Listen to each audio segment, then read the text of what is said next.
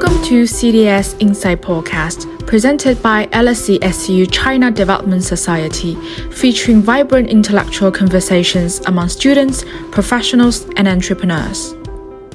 So now moving on to the more maybe technical questions about those legislations and uh, this area of law.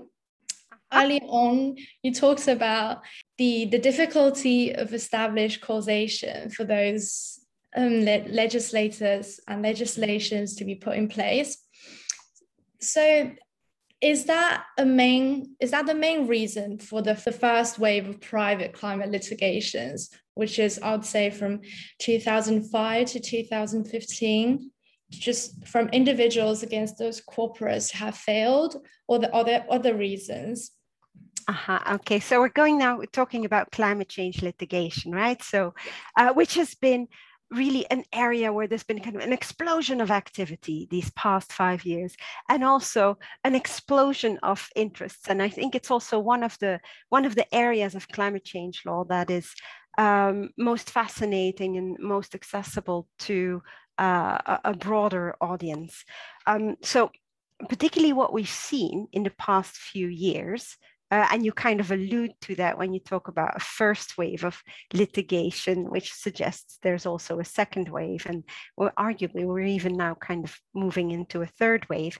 Um, what we've seen happening recently is to you know not inconsiderable surprise in some quarters um, there have been quite a few successes in terms of claimants that were campaigning for um, more climate change mitigation or for reparation in the courts and that were successful in their claims.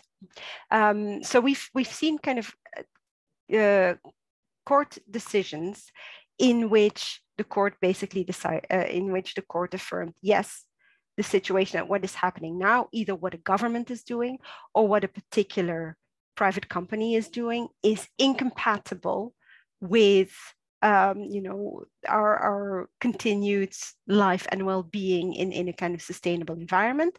And that is a legal problem, and we have to do something about that. That's happened in the in the famous Dutch Urgenda case. Um, it happened also in Pakistan in the Leghari case. Um, very recently, there was actually there's also there's a German constitutional court decision uh, in which um, it was found that the recent um, the recent German environmental legislation, which uh, basically um, pushed back the greatest, the, the, the, the most intense reduction in um, greenhouse gas emission uh, in greenhouse gas emissions uh, to the 2030 to 2050 period. So you know, this, so basically, um, the reductions became uh, the way that the, the, the law was designed the reductions became more and more intense you know so harder and harder to meet as time went on. Now the german constitutional court has struck this down because they say well this actually this infringes uh, the you know this infringes equality this infringes the kind of the, the, the right of the young to be in a kind of similar position to the older generations because it shoves the burden too much towards the younger generation. So that's an example. Then also um, there's been a recent case in um, in France uh, where Shell has actually been held accountable for emitting too much in order to cut down its GHG uh, emissions. So that's kind of the first time where a private company has been told that it should really change its ways uh, by a court. So those are all very exciting developments. And they're indeed, they're markedly different to the developments that we saw in the um, early 2000s and up to about 2015, where you had a kind of good little trickle of these kind of attempts of suing either uh, uh, public authorities or private companies for the impacts of climate change and these attempts, attempts being uns unsuccessful. Uh, and um, there are a number of factors that explain why they were unsuccessful at the time and why these kind of these same kind of cases might have a better chance of succeeding now. One thing to be aware of in this context is that most of these initial cases of climate change litigation uh, took place in the US. And the US, on the one hand, you can understand because the US is quite a litigious society. It's, uh, it's a jurisdiction where um, there's there have been a number of notable successes in basically the courts being engines for social change, for example, in the context of successful tobacco litigation. Um, but on the other hand, it's also quite a challenging jurisdiction to launch climate change uh, claims because of a number of doctrines there, uh, such as the political question doctrine, the preemption doctrine, both of which I'm not going to go into too much detail here, but basically they make it much harder to um, hold private parties accountable for the kind of harm that has a really kind of public general impact. So, uh, and that's specific to the US context, and that's still there. And it will, I think, continue to make it hard for these kind of cases to be successful in the US. But then you also mentioned, well, uh, causation. Absolutely, that was another big thing that we uh, that even if the courts would roundly acknowledge that climate change was happening, even if the court was um, uh, convinced that climate change was man-made, um, and that impacts such as uh, the um, village of Kivalina uh, pretty much flooding and, and disappearing off the face of the earth, basically, uh, that those were the consequences of climate change. Even if it was convinced of all that, there is still this expectation uh, in tort cases, in liability cases, that you show that the harm has been caused by the particular person that you have dragged before the court. And that is very, very difficult because of this diffuse element, because of this notion of, well, it's, it's all our joint shared emissions that are causing the problem, not one particular polluter. And that, that was a, a major, major obstacle. Now, on that particular score, on causation, there we have seen a bit of movement, uh, some shifts. Um, partly helped along by a, a, very influential study that was released in 2014 uh, on what are what have been what have become known as the carbon majors, where basically um, I think about 90 large companies were identified uh, as being responsible for 70 uh, percent of greenhouse gas emissions across time, basically. And so then you're no longer talking about such a diffuse problem caused by billions and billions of different people gradually, you know, emitting their own share of CO2 and a tiny bit of methane into the atmosphere. You're talking about more identifiable uh, entities where there's a growing realization that, well, we're all responsible, but some are really far more responsible than others. And so there's also a stronger uh, a stronger body of what is called attribution science now, the kind of science that can make a connection between climate change and particular physical impacts, floods, hurricanes, etc. And so these kind of developments have made the, the act of holding particular entities accountable for the consequences of climate change, much more plausible and much more legally realistic than they were in the first place. Added to that, finally, is also, I think, generally a changing context. Um, a great many other countries uh, um, these days have uh, recognized environmental rights in very often in the constitution. That sort of also changes changes the kind of the, the framing of these issues significantly, especially when it's litigation vis-a-vis public authorities. Um, and I think also for the judiciary, um, and this is, I have to say, this is this is somewhat speculative because it's not as if I have talked to, um, you know, masses of, of members of the judiciary to arrive at that conclusion. But I, I have the sense that the stakes are also changing. Um, it's when you're kind of like when you're a, a, judge then kind of like taking what would be a very innovative decision is a very challenging thing. And I think there's a quite a strong bias towards applying, uh, interpreting the law and applying it in, a, in the way that your predecessors have. And the, the risks would have been seen mostly as the risks that a particular judgment would be seen as unsound or that you would be overruled uh, at appeal or at, at kind of a, at a higher level, basically. But I think there's a stronger awareness now also among the judiciary that those are not the only risks. There are countervailing risks as well. There are serious risks of the judiciary falling short in legal imagination, falling short in actually kind of comprehending the seriousness of the situation just at the time where it could have made a difference. I think there's that stronger awareness too as well, which balances things out a bit more. Now, we have seen success stories. That doesn't mean that uh, from now on, new kind of climate change claims are going to be a shoe in. There are going to be gains and losses, uh, but it's definitely a really interesting development. And hopefully, it might spur both private actors if they're getting or if they feel that they might be at risk of getting sued and public authorities to be more proactive in doing more and developing more climate change policies being more ambitious in their targets and you could get a really sort of like virtuous circle circle there of litigation and um, legislation ideally spurring each other on and getting us towards this point where we can really deliver on hopefully 1.5 uh, degrees rather than overshoot it.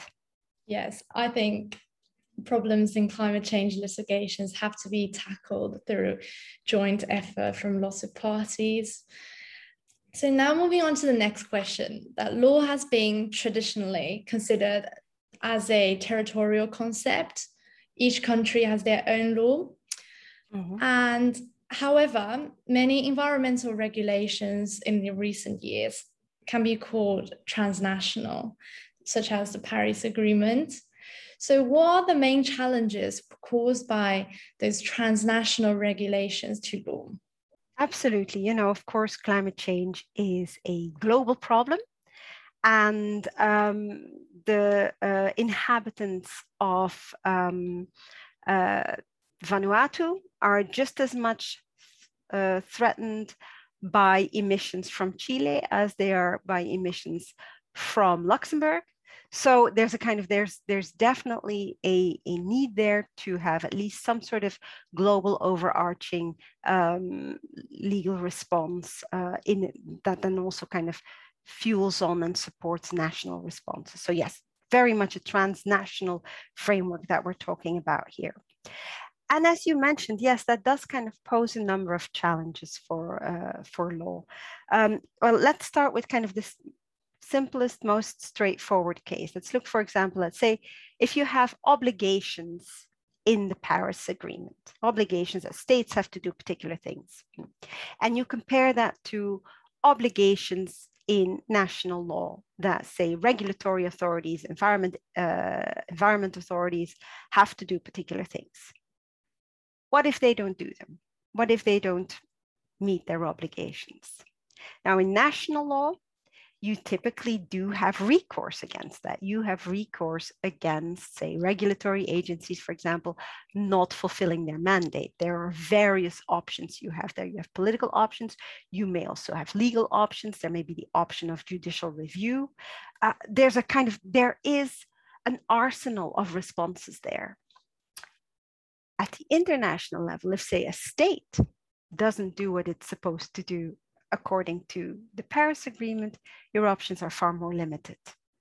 There are, there are some sort of soft mechanisms in place, but effectively at the international law level, it's much, it's very hard to compel states to do what they don't want to do. And especially not if we're talking about sort of reasonably powerful states, then you know it's it's really hard. There are just very few tools you have.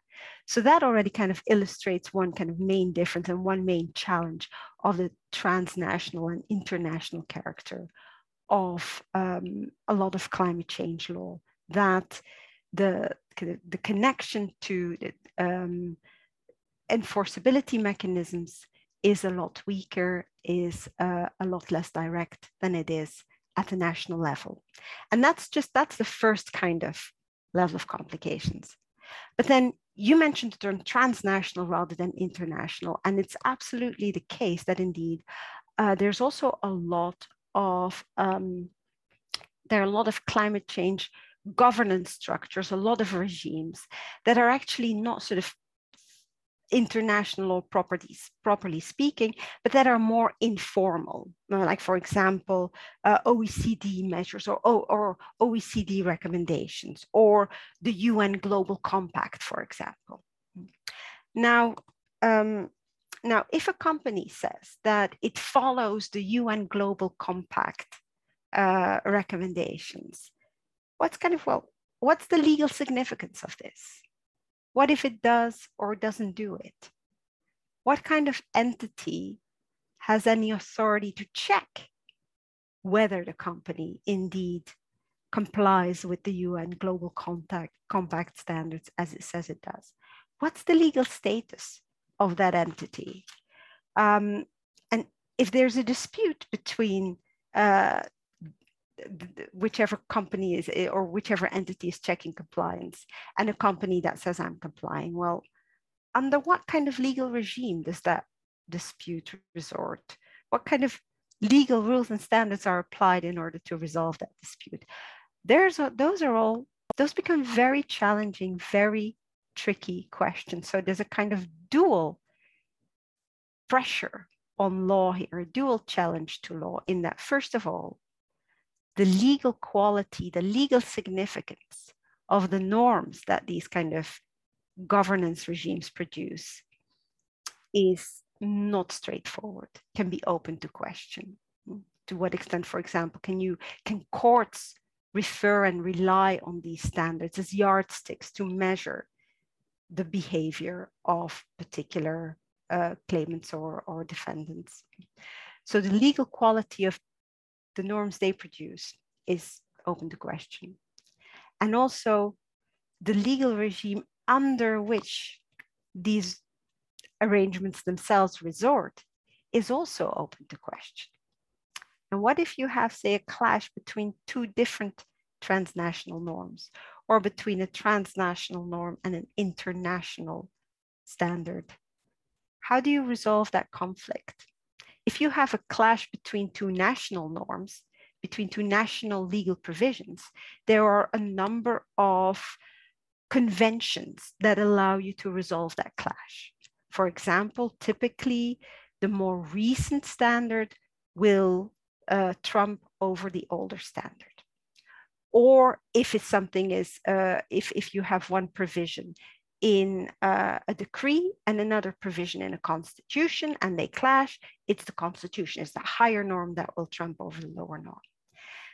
But in the once you kind of leave the safe borders of, of national of domestic law in the transnational sphere, you don't always have these clear kind of conventions and you don't always have a clear hierarchy between the different norms and the different regimes. So all these kind of situations create, um, put pressure on law and create kind of new legal problems that uh, a range of different uh, very uh, exciting scholars uh, are grappling with um, this day and age.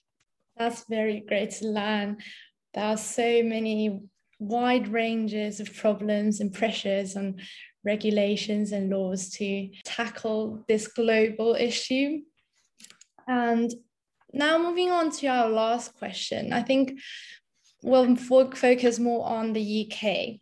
So many legislations I have mentioned above are EU legislations, but yes. since the UK has left the EU, will these legislations keep on having an impact in the UK? If so, how? Yes. Okay. Again, is a really a really good question. Um, so yes, UK not a member of uh, the EU anymore. Um, however, the vast majority of UK environmental law um, including a lot of UK climate change uh, measures, stemmed from EU law. Um, I think, well, numbers are not the most meaningful in this context, but I, the, the, the number that you hear often is that about 80% of UK environmental law actually sort of had, had uh, EU roots. Now, what happens to all this now? Well, that was fortunately, that was foreseen, that was arranged in um, the um, UK Withdrawal Act, withdrawal from the European Union. So while the UK was a member of the EU, then um, either if it were either EU measures had to be transposed into national law, if it was the case, for example, of EU directives typically, or they just had to kind of become part of national law as they were, as they were like EU regulations. Now, that process, recognizing that as sort of a valid legal process, that was provided for in the European Communities Act. The Withdrawal Act repealed the European Communities Act, which basically meant that it took away the legal basis for a whole host of um, UK and uh, European laws. But at the same time, it immediately replaced it with an alternative legal basis in the Withdrawal Act itself that basically sort of fished up all these measures and said, okay, they are still, they're still legal, they still continue. So for the time being, un, uh, until uh, basically the, the UK legislature changes a lot of these measures, we're carrying over a lot of this EU law and it's effectively now UK national law. The difference is, of course, that for the future, the UK can change a number of these provisions um, or and doesn't have to follow anymore um, the impending changes or the reforms or amendments that are being proposed um, in the uh, in the EU. So for the time being, there's still quite a lot of similarity. Uh, there, there are also a number of um, measures where the UK couldn't just sort of like, um, you know, basically take the same set of, of provisions and, and put a, put a Union Jack on it that where it didn't work that way. For example, for the emissions trading system, um, it's no longer a part of the EU emissions trading market. So it had to develop its own regime. That has happened now. And if you look at the new UK emissions trading system, it's very similar and it borrows a lot of the same dynamics from the EU ETS. So there may kind of for for the foreseeable future, I think there will still be quite a lot of overlap and similarity. Over time, however, it is quite likely that uh, unless there's a major shift uh, in policy, that the systems will start diverging uh, increasingly. Um, for example, the European Union, and you've mentioned this a few times, is at the moment is developing this what is called Fit for 55 uh, package in order to achieve 55% emission reduction uh, targets by 2030. And that uh, entails quite a bit of uh, amendment and legal reform. The UK is not going to follow that legal reform anymore. So that will create uh, a degree of deviation. Um, and in addition to that, it's also, I don't think uh, it's a particular secret that uh, the, the current government, at least in, in the UK, um, tries to rely as much as possible on kind of voluntary initiatives, on leveraging private initiative, etc., towards environmental achievement rather than kind of uh, putting down overarching uh, targets and standards and really kind of um, imposing mandatory restrictions. Uh, so I think we are going to see over time a difference in in style uh, emerging, um, which well, you know, I mean, I'm I'm not quite sure how how great that's going to be for the environment in the UK, but it will definitely be interesting kind of to start studying these different and these diverging approaches to environmental protection on the continent versus in the UK. Now, a final wrinkle here is that, of course, um, while the UK no longer has to follow any kind of legal change that is happening in the EU on the front of uh, environmental protection. Um, and while it is also free to amend the legislation that is enforced and that is still overwhelmingly based on the EU um, legislation at the moment, um, there's also the, uh, there's also what is called like the indirect effect of EU law, uh, often referred to also as the Brussels effect, and the, term that's been coined by a scholar called Anu Bradford. And basically, what this means is that, well, uh, the UK may, for example, over time, uh, develop its own um, product standards, its, its own environmental product standards in deviation from those of uh, the EU. For example, the EU is going to tighten emission standards, significantly tighten emission standards for, uh, for cars in the coming years. Um, now, the UK might decide not to do that or might decide to go the other way. But if, say, the Nissan plant in the UK still wants to manufacture cars for the EU and still wants to export to the EU, they will have to follow those EU standards still. So that's kind of what is called like the indirect effect of certain EU regulations. And they're particularly uh, relevant for environmental product regulations. Ultimately, at the end of the day, um, like it or lump it, these are um, two jurisdictions that are geographically close and that are very tightly entangled. Um, there is there are certainly degrees of separation that are possible, and I think we are going to see uh, that emerge, but completely and fully independent of the uh, of each other, I don't think they'll ever be. Well, it's great to learn that Brexit is not going to affect uh, the UK's progress in its environmental legislations massively. Well, I'm not sure if I said that. I not in the short term. Well, no, in the short, the short term, term, exactly. I do think that there is well, and of course, it also will depend significantly on first of all, at the moment, the UK is is uh, actually um, the, the, the Parliament is talking about the Environment Bill, which is being put through uh, Parliament, which may become enacted uh, in in the future.